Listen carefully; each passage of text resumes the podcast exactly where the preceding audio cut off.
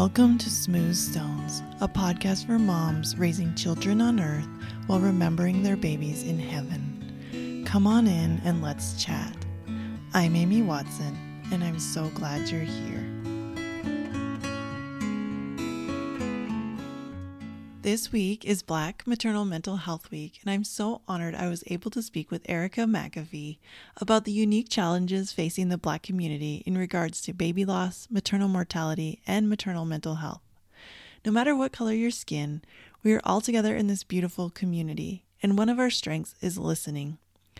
I'm going to put some resources in the show notes if you would like to learn more or if you'd like to support organizations and people who are helping the Black community specifically.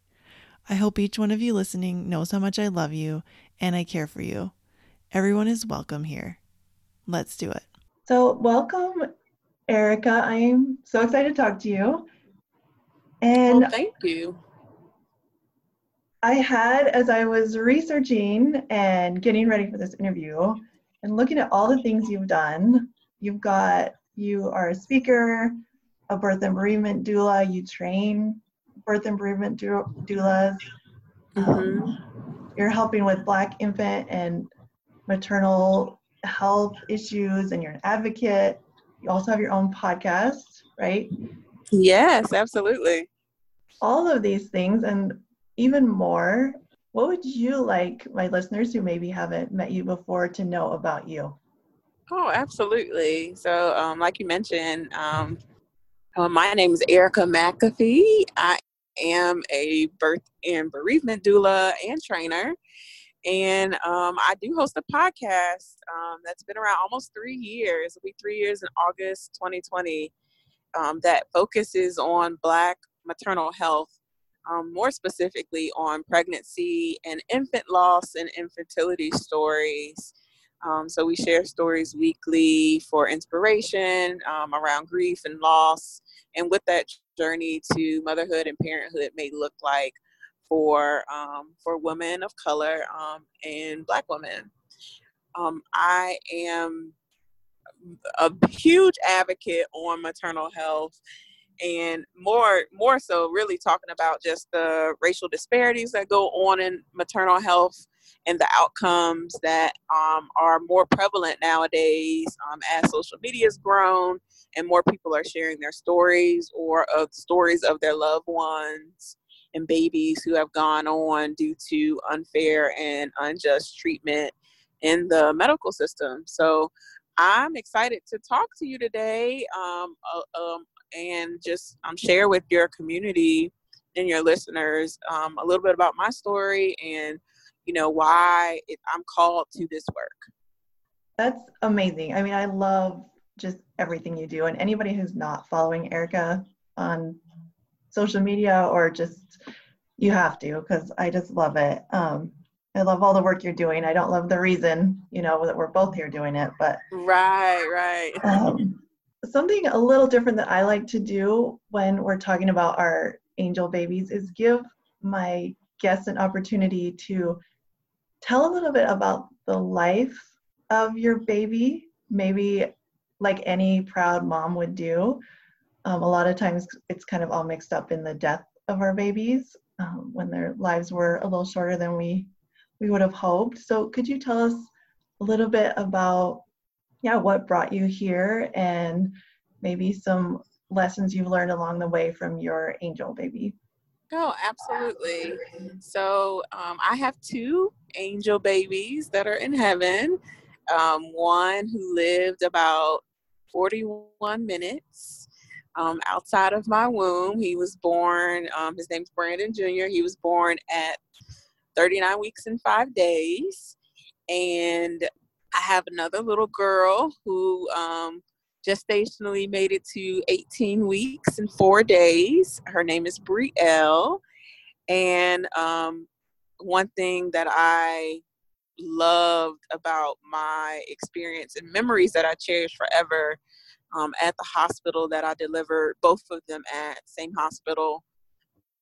I was able to get, you know, handprints and footprints and then 3D modes of their hands and their footprints at their gestational age. So I have, you know, the hands and the feet for my baby girl Brielle, and then the hands and footprints of my baby boy Brandon Jr.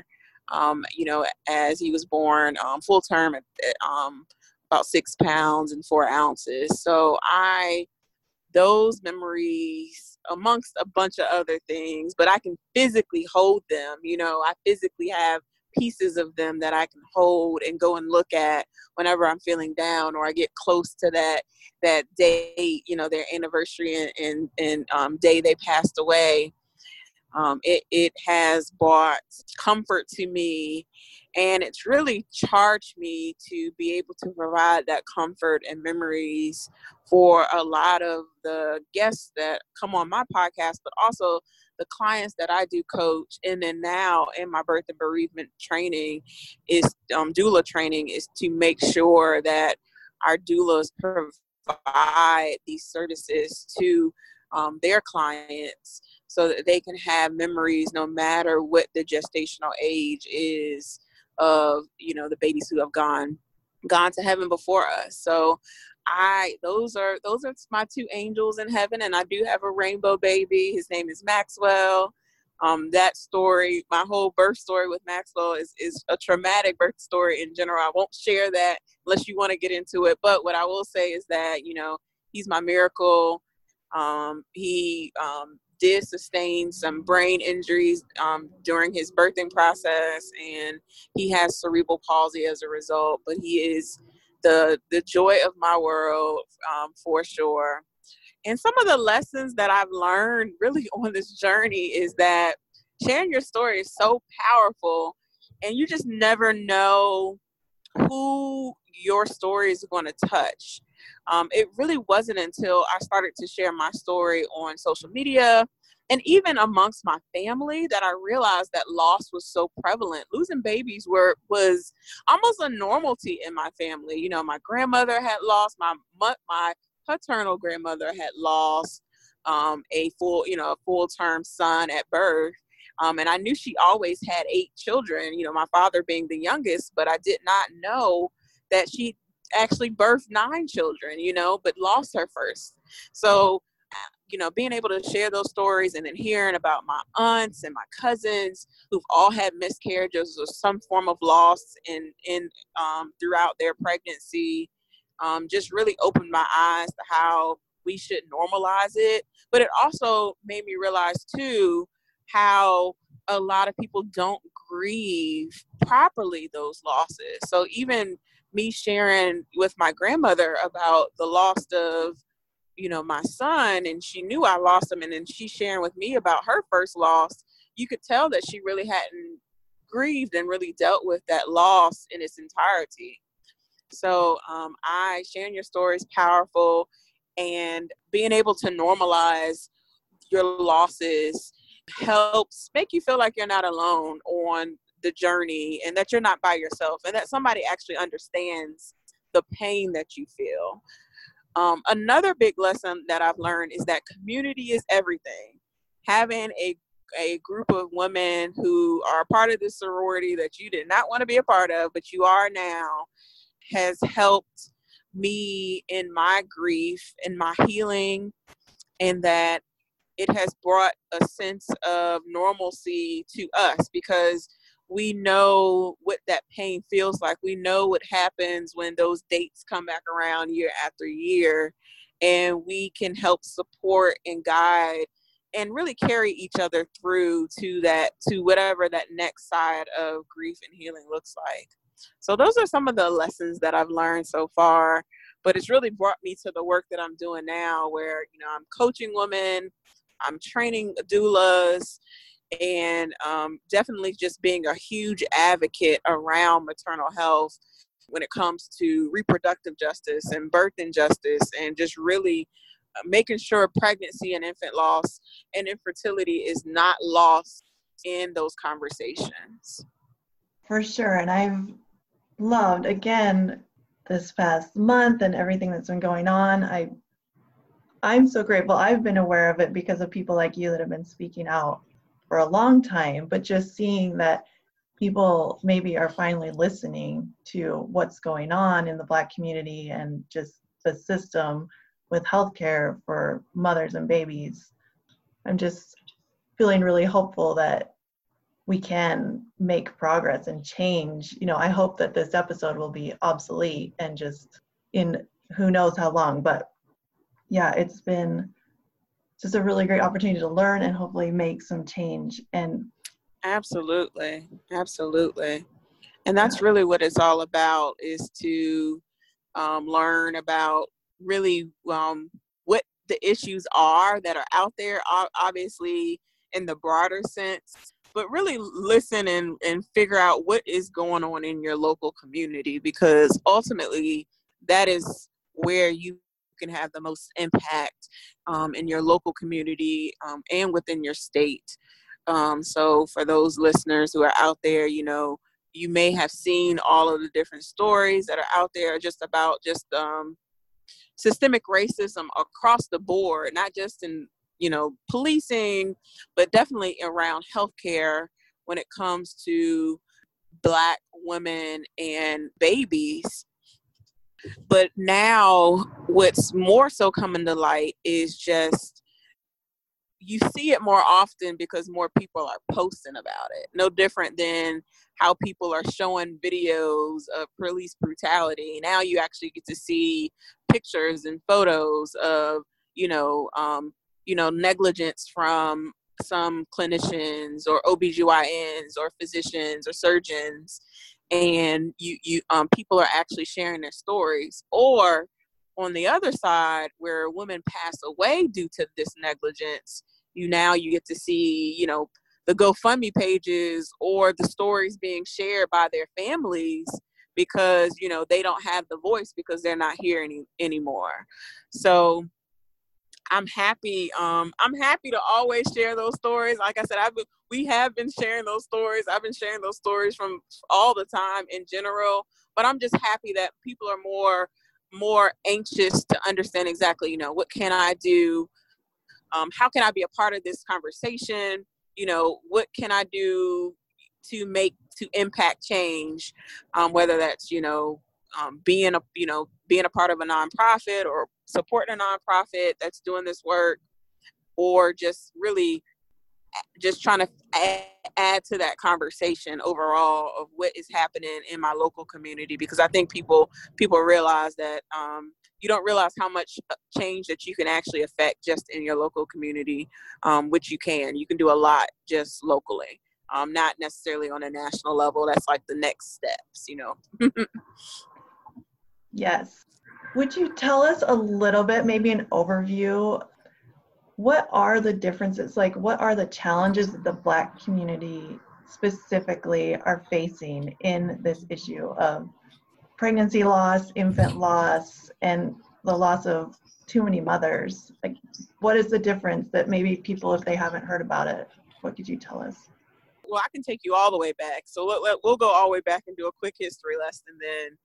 Um, so Back um, back in the 1800s um, when modern medicine was starting to be formed obviously during this time frame this is before um, 1865 where slavery was abolished. So anything before then you know most um, african americans were enslaved. And during that time when our modern um, OBGYN practices were being formed, they did all of the surgical procedures on enslaved Black women.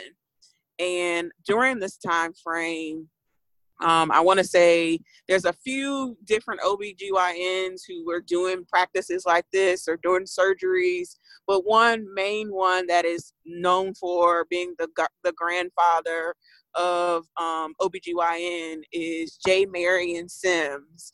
Um, and most recently, I believe, as a part of this civil unrest um, that's been happening in our country, they the statue of J. Marion Sims that was that was um, actually erected in New York City in Central Park has been now taken down. That's just a side note. Um, and mm-hmm. then they're also working on taking down a couple um, photos of him that has been posted in Alabama's um, state capitol um, of him actually doing surgeries on enslaved black women. But during that time, he basically made the conclusion as he was um, doing some surgical repair um, on um, on black women mainly after they were giving birth they were having issues with excessive peeing and um, he created this method to um, actually surgically stitch them their uterus and their bladder so that they would have this excessive peeing after childbirth. Um, but he didn't do it with any anesthesia um, because he didn't consider enslaved black women having pain. You know, he didn't consider them human. So he was the gr- grandfather of OBGYN. So that is exactly how our obstetrics and gynecology world was starting to be formed with the thought that you know enslaved black women or even black women in general do not feel pain um, and we can continue to perform surgeries with little to no anesthesia even after you know 1865 and slavery was abolished. So fast forward to you know um, you know the last maybe 20 years is when we really started seeing so um, systemic racism throughout the entire country has been rampant in different ways right um, but mainly in healthcare around the late, um, the early 1920s, 1930s, up until about 1970. Um, there was a syphilis study done on black men in Tuskegee, Alabama. Um, I'm sure many of you may have heard. If you're not, something else you can go research is this um, Tuskegee um, project that they did where they gave they, they gave these 300 or so black men syphilis and studied them you know gave them free health care for a year or two or for a lifetime i'm not really sure. But that stigma of you know turning you know turning your bodies over to science or provide you know and and getting free care is what left the stigma on a lot of black families because a lot of these men ended up dying for syphilis when they easily could have just gotten an antibiotic to cure them. And a lot of a lot of them did die. But this was an experiment that the government was doing on them. So this kind of fast forwards us to maybe the last 20 years of time where a lot of people are giving birth that are not in that generation. They're the generation after that generation that i was just telling you about where you know, in my grandparents' generation, they didn't want to go to the doctors because they were afraid of what the doctors may do because of what happened to those Tuskegee men, you know? So, um, with this systemic racism that has been existing in our healthcare system, it has turned back over to black mothers and babies. And granted, you know, I'm I'm kind of giving you all the abbreviated version. There's so much more has happened in between here but I'm just kind of giving you um, the abbreviated high level version of exactly what has happened um, over the last really, um, you know, 200 years of, of healthcare. A great book to read on just um, how American gynecology was born is Medical Bondage. It is by Deirdre um, Owens Cooper. It is an excellent read to talk about everything I just mentioned about J. Marion Sims and his colleagues. It was probably three other OBGYNs as well who all performed um, surgical procedures on enslaved women. It's the reason why our gynecological system is all named by men, our fallopian tubes, the G spot, all those are named by men, right? Yeah. So um, you can you can go and research and read that book. That book goes into a deep history on exactly um, why our system is the way it is, and it talks a little bit more in detail about um, systemic racism in healthcare as well, and how how where we are today. You know, over the last twenty years, um, seeing the death rates of Black women um, and babies in particularly decline due to and it's not necessarily due to like social economic status or education levels. It's really dealt with just how a lot of these physicians these clinicians these practitioners were taught and trained to to basically not um, provide pain management to folks of color. In that, a lot of Black women and men are not being heard, they're not being taken seriously. And when they say that they're in pain, they um, and they truly are in pain, they they aren't reacting as fast as they should. And that's the reason why a lot of our black moms and babies are dying today. Now there are so many other mechanisms that have been been in, put in place over the last maybe 20 years to ensure this doesn't happen. But at the end of the day, it kind of comes down to racial bias and under you know people being taught you know because those books have not changed in the last 30 plus years on you know what they're being taught in their first and second year as medical students so a lot of them are being taught the same old way when they really need to be being taught just racial bias training. They really need to be taught, you know, exactly, you know, to treat everybody the same, no matter if they are paying or not, you know, on Medicaid or not. And it's what brings us to where we are today, where we have staggering rates. You know, Black women are four to five times more likely to pass away from pregnancy related complications. Babies are, Black babies are three to four times more likely to die within their first year of life.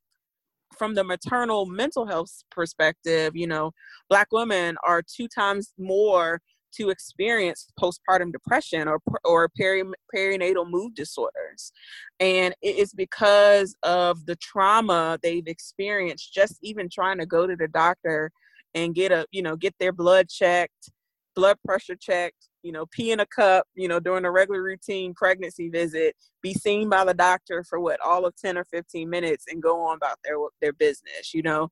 So I say all that to say is that we have a lot of work to do around the systemic racism in our healthcare system, how our doctors are being trained, how we are reporting some of these numbers, the statistics that you see out there, and then what we can do collectively as um, from you know folks who are advocating around pregnancy and infant loss like yourself and infertility what we can do as a community to come together to ensure that no mother has to go through loss. You know no mother is dying at the hands of not being heard in the hospital.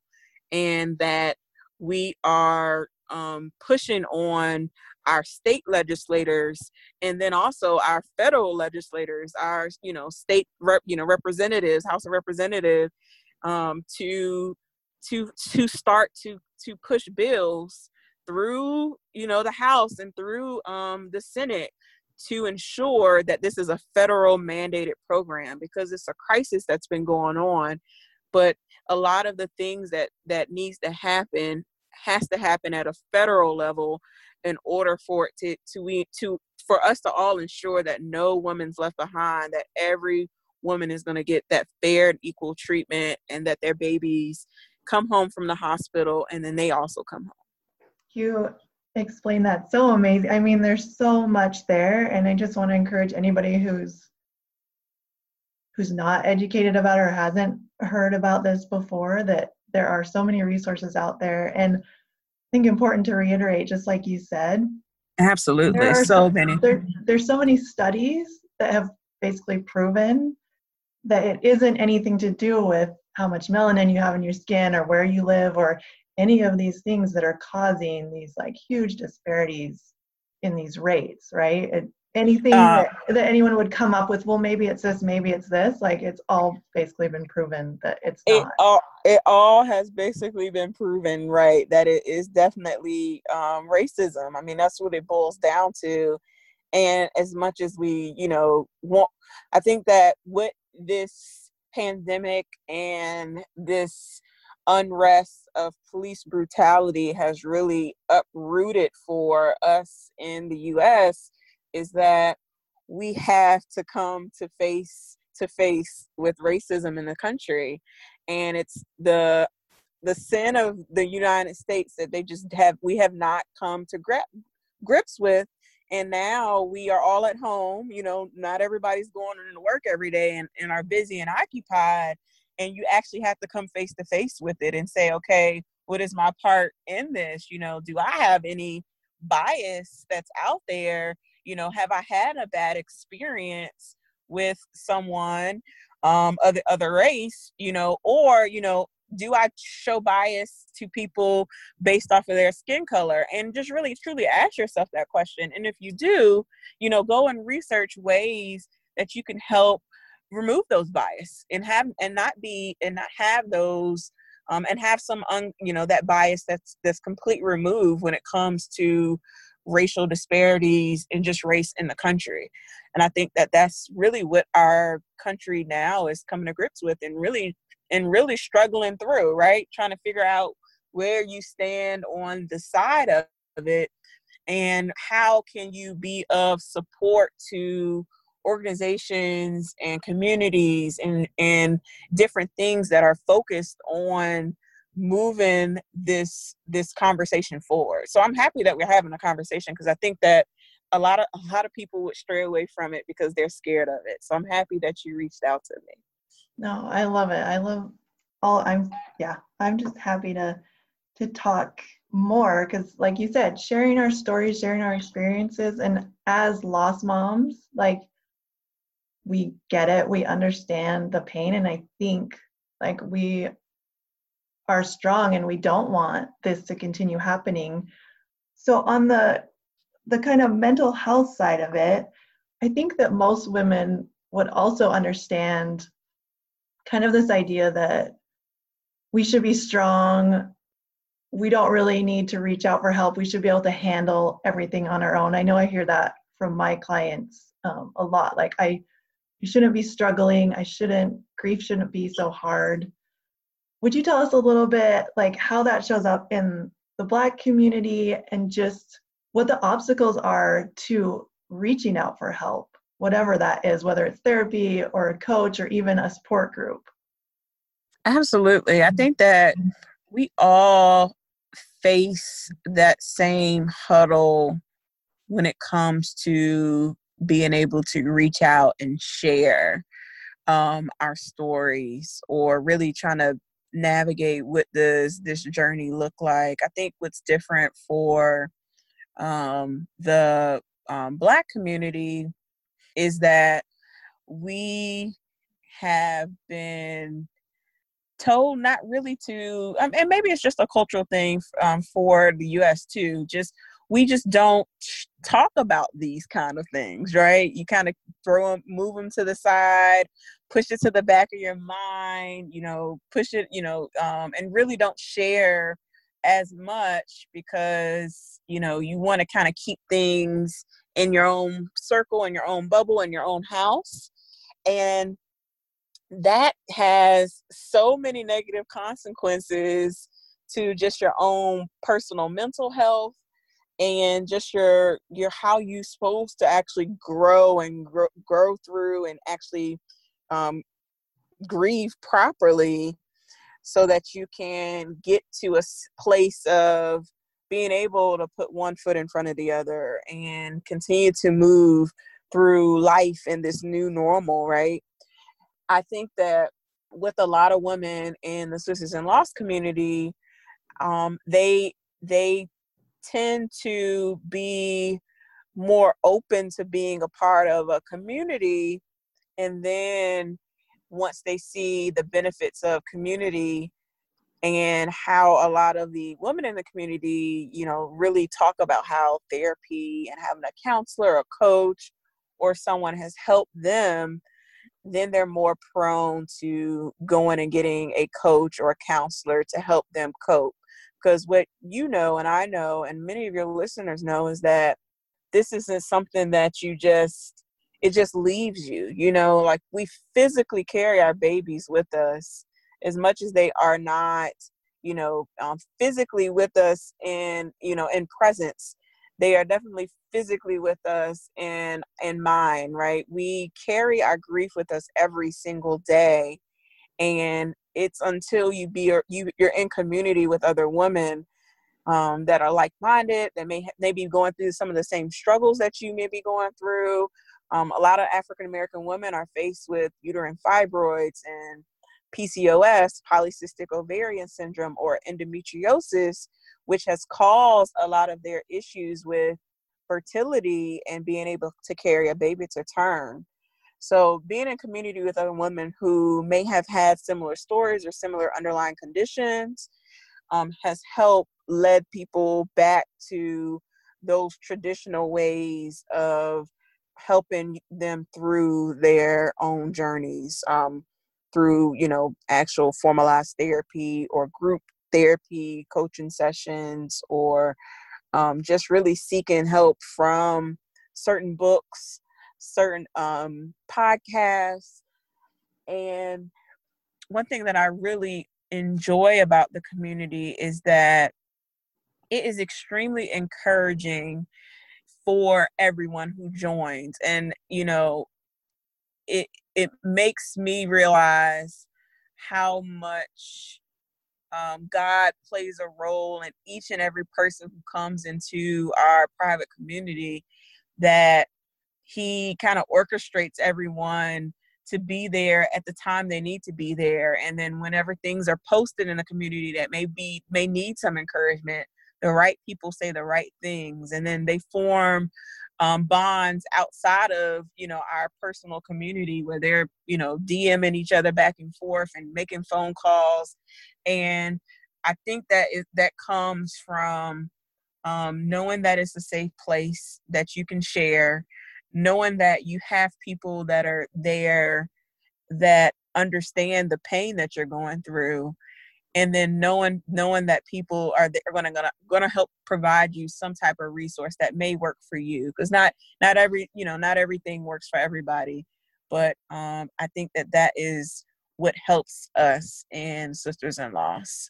And i like to say sisters in loss is um obviously you know it's very focused on black women and women of color but they're they're every, everyone's in that community. So it's not just women it's men it's um you know people from all ethnicities and backgrounds and nationalities and backgrounds. So you know if you want to join definitely come over. Um, but obviously we talk about a lot about not necessarily about race because obviously we you know most folks are in there are are black or or of color but we talk a lot about the issues that we have the underlying conditions that may prevent us from getting pregnant, staying pregnant, and being bringing a healthy baby home from the hospital.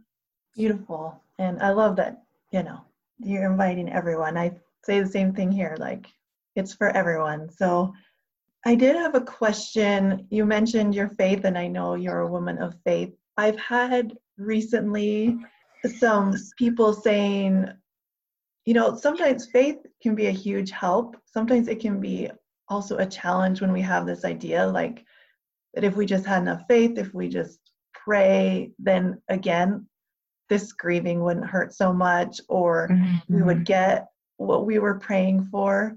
Um, could you just speak a little bit to, you know, maybe your own experience with that kind of faith journey that I think all of us who have gone through something hard goes through how, you know, challenges you see and maybe also how faith has helped you? Absolutely. Faith is the really what has sustained my journey to becoming a mother, um, a parent again. And as much as it's hard to keep the faith, I always challenge people in saying, you there's many times where we'll turn our back on God or question God and really ask him those hard questions that we may or may not get the answers to, right? Yep. But at the end of the day, you have to you have to go back to where and lean into something, you know, that is going to give you the desires of your heart and as much as you may not want to have faith in this moment, you may have had a failed IVF treatment or failed IUI, a miscarriage, or a stillbirth. It is it is imperative that you ask God all those hard questions. Be mad at him, you know. Um, do what you need to do but at some point you want to come back you you're going to come back because you're you're going to have to lean into something of a greater being which i'm sure it's going to be your god you know the universe whatever you believe into your spiritual power that you believe in in order to get you to that next level. One thing that I believe is that we can't do the same things over and over. And sometimes leaning back into, you know, the scriptures and really going back through all of the different stories of the women who um, struggle to have kids, who are barren in the Bible, sometimes will renew your faith in a different way so that you can be be be ready to go to that next step in your journey to parenthood. Um, i i i do believe that it is a wrestle with your faith especially after loss where you may not trust god because of you know such pain is on you the burden the grief has overtaken you. But i know that if you are a faith believer, if you truly believe in Christ being the head of your life and being able to grant you the desires of your heart, that you'll come back yearning and truly asking Him for those desires that you may have. So I I truly believe faith is the cornerstone of our journeys to parenthood. As much as we wrestle and we go through the wrestling, you know, on my even on my own personal journey, you know, you know, I lost a baby at 39 weeks. Then we lost our second pregnancy at, thir- at 18 weeks. My both my angel babies I talked about earlier, and then I then I had a traumatic birth or I almost lost my life with my son, um, to the point where you know my son has cerebral palsy, and then I'm barren. I don't have a uterus. They had to take my uterus um, during my last pregnancy, so I I can't physically carry another child. So my only way of becoming a mother again is to adopt or have a surrogate. So as you as many of you may know, you know, that journey of surrogacy or adoptions is an up and down journey, no different than it is trying to conceive, going through an IVF treatment. It is a journey, right? and you wrestle with your faith and you truly you you ask god you know is this for me you know you know is this is this really truly for me on this journey um am i going to have the opportunity to become a mother again you know because you are a mother it's just you you want to parent a child that's physically here physically with you that you can carry and watch grow and mature and things so I I say it is okay to wrestle with your faith. It is okay to ask God the hard questions because He can answer them. You may not get the answer that you're looking for, or you may not get an answer at all. But don't be afraid to ask Him those questions, and don't be afraid that since you're wrestling with your faith that you're not Christian because I think that is that is why God takes us on these journeys to to strengthen our faith ultimately so so that when we get to a place when we get to the blessing that we we truly know that it was all him and not us and i'm preaching to myself right now because that is exactly how i feel in my in my journey right now is that i know that as much as i don't like the you know the stretching the you know these appointments and, and moving two steps forward in the process and then getting knocked four steps back. And now during COVID 19, a lot of, you know, IVF treatments have been put on hold and we're living in a season of uncertainty. But ultimately, and I'm wrestling, and I'm, I'm personally wrestling with it, right? What does this look like for me? Like, Lord, what are you doing? You know? However, I do know that I'm going to ultimately get back to a place to say, God, you know, I'm surrendering to you because ultimately I know that you are the one that's going to supply this need. You are the one that's going to grant me the desires of my heart. And I have to surrender. And many times on this journey, we want to say, God, I want X, Y, and Z. And He's like, No, I'm in total control. And you can't be selective with what you surrender to. Sometimes you just got to just let go, like literally let go and let God have his way in every shape form of your life.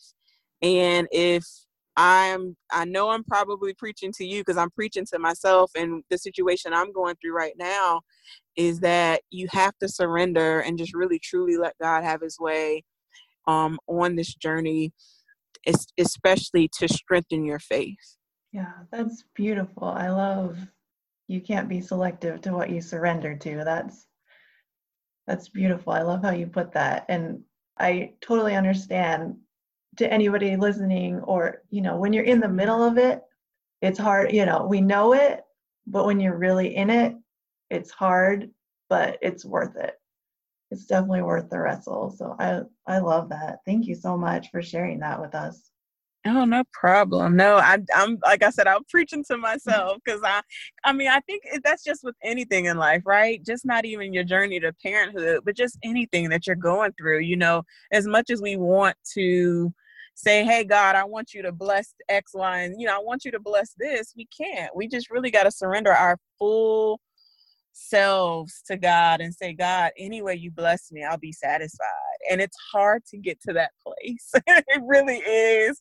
But that is a faith walk. I mean, that's the reason why we're on this journey. It's it's the walk, it's it's the walk that we walk um as Christians where we have to, you know, um, God's gonna test us in some way, shape, or form. It's like, do we trust him? Do we not trust him?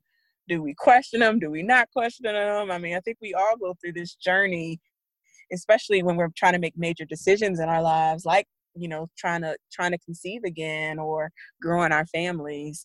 Um, but yeah we can't be selective to what we surrender to. We truly mm-hmm. have to surrender our all to god um, and yeah we really do. And i i'm trying i'm just thinking like yeah I'm, we all got to do it. I'm preaching to myself because I, I know erica you got to slowly you got to just surrender. Let him Aww. let him do what he does let him do what he does. My heart goes out to you. I know that's got to be, I'm sure it's a roller coaster, but yeah, that's what I teach, you know, as a coach too. It's just like there's reality, there's our circumstances, and the more we fight against them, the more it hurts. But when we can learn to just really lean into the, our lives the way they are, I mean, that's that's what being human is. Is just letting us go through all of these lessons and the good mm-hmm. times and the bad times. So, um, yes, absolutely. I'd love to just wrap up here asking you again for all of us angel moms, we and people who maybe are still building their family or who are working through their grief journey, um, whatever stage they're at, what are maybe a few messages or like empowering thoughts that you like for your angel moms, anyone listening, to take with them as they learn how to like advocate for themselves and just share their story or whatever is scary for them right now, whatever they need a little help with, what would you say to them?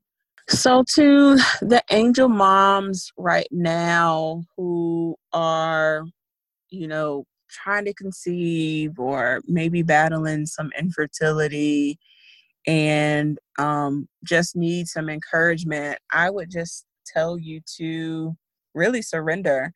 And um, like we just talked about, surrender everything that you may be doing to God. You know, if you don't believe in God, whatever that higher being that you believe in, and um, truly do the research that you need to um, get to that next level. So if you know that you have an underlying health condition, if you know you're you've gotten a diagnosis of unexplained infertility or you did not get a diagnosis on your loss, that you go and get a second opinion. I think that far too often we don't um, get a second opinion when it comes to what um, our medical practitioners and, and doctors and clinicians tell us is to go get a second opinion, you know, especially if you have the you know um, capability of doing so definitely go get a second opinion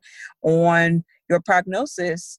And then um, once you have that second opinion you know make a decision on what you're going to do with that information. Now you're equipped with the information what are you going to do as far as your next decisions um, to move forward with this journey?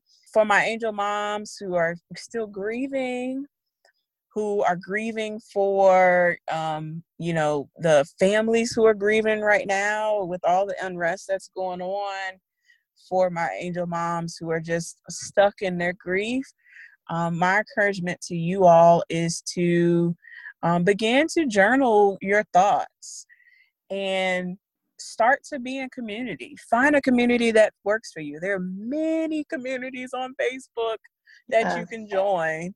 So find a community that works for you, that you, you know, join a few, see what you like around, see what you like in that journey, in that, in that Facebook group. And, you know, if you're feel inclined to share your story in that group and then see how um, the ladies in the group respond to you sharing your story. And you know begin to ask questions and engage with that group you know especially if that group does any lives or has another type of uh, of way of coming together as a community that you be involved in that community in that way. Um, and continue to journal and then possibly turn your journal into um, sharing your journal with um, a, a, licensed medical professional, whether it's a therapist or counselor, um, so that they can help you through this grieving journey as it is different for everyone. You know, not everyone has um, the capability of, you know, moving through grief alone. You know, you need help and community and someone who has those tools like a licensed mental professional health professional that can help guide you to that next stage on your grief journey. I would love for you all to know that you're not alone on this journey that your loss was not in vain that you are mother and that we are here for you. We're here to help you through to that next stage and that next part of your journey um, you just have to come and join us. Be in a community with with us and be willing to be open to sharing a little bit more about you. Beautiful. Great ideas. I really really appreciate you coming on erica. I'm going to put oh, all your you're welcome. put everything everywhere people can find you and all the good things you do. I wish we could talk for like another hour but Oh, um, absolutely. Yes. Anytime you want me to come on, I'm willing to share.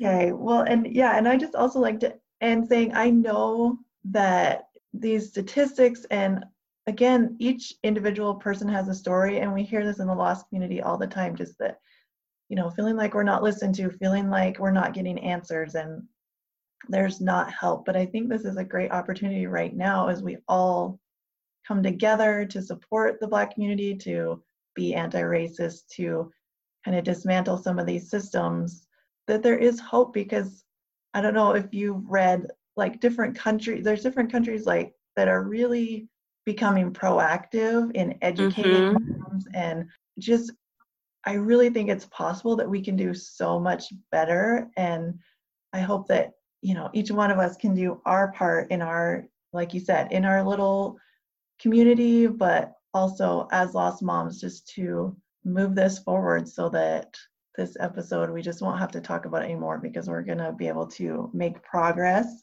in preventing some of these losses. I mean we can't i don't know if we can prevent all of them. I hope we can someday but but we can just be there for each other and help each other. And yeah i've just loved talking to you. And is there oh, anything else you, you want to say or um, no, I'm excited that you have me. This has been um, a pleasure, and um, you all definitely, she'll drop my links, but definitely come find us over at Sisters in Loss. We would love to have you.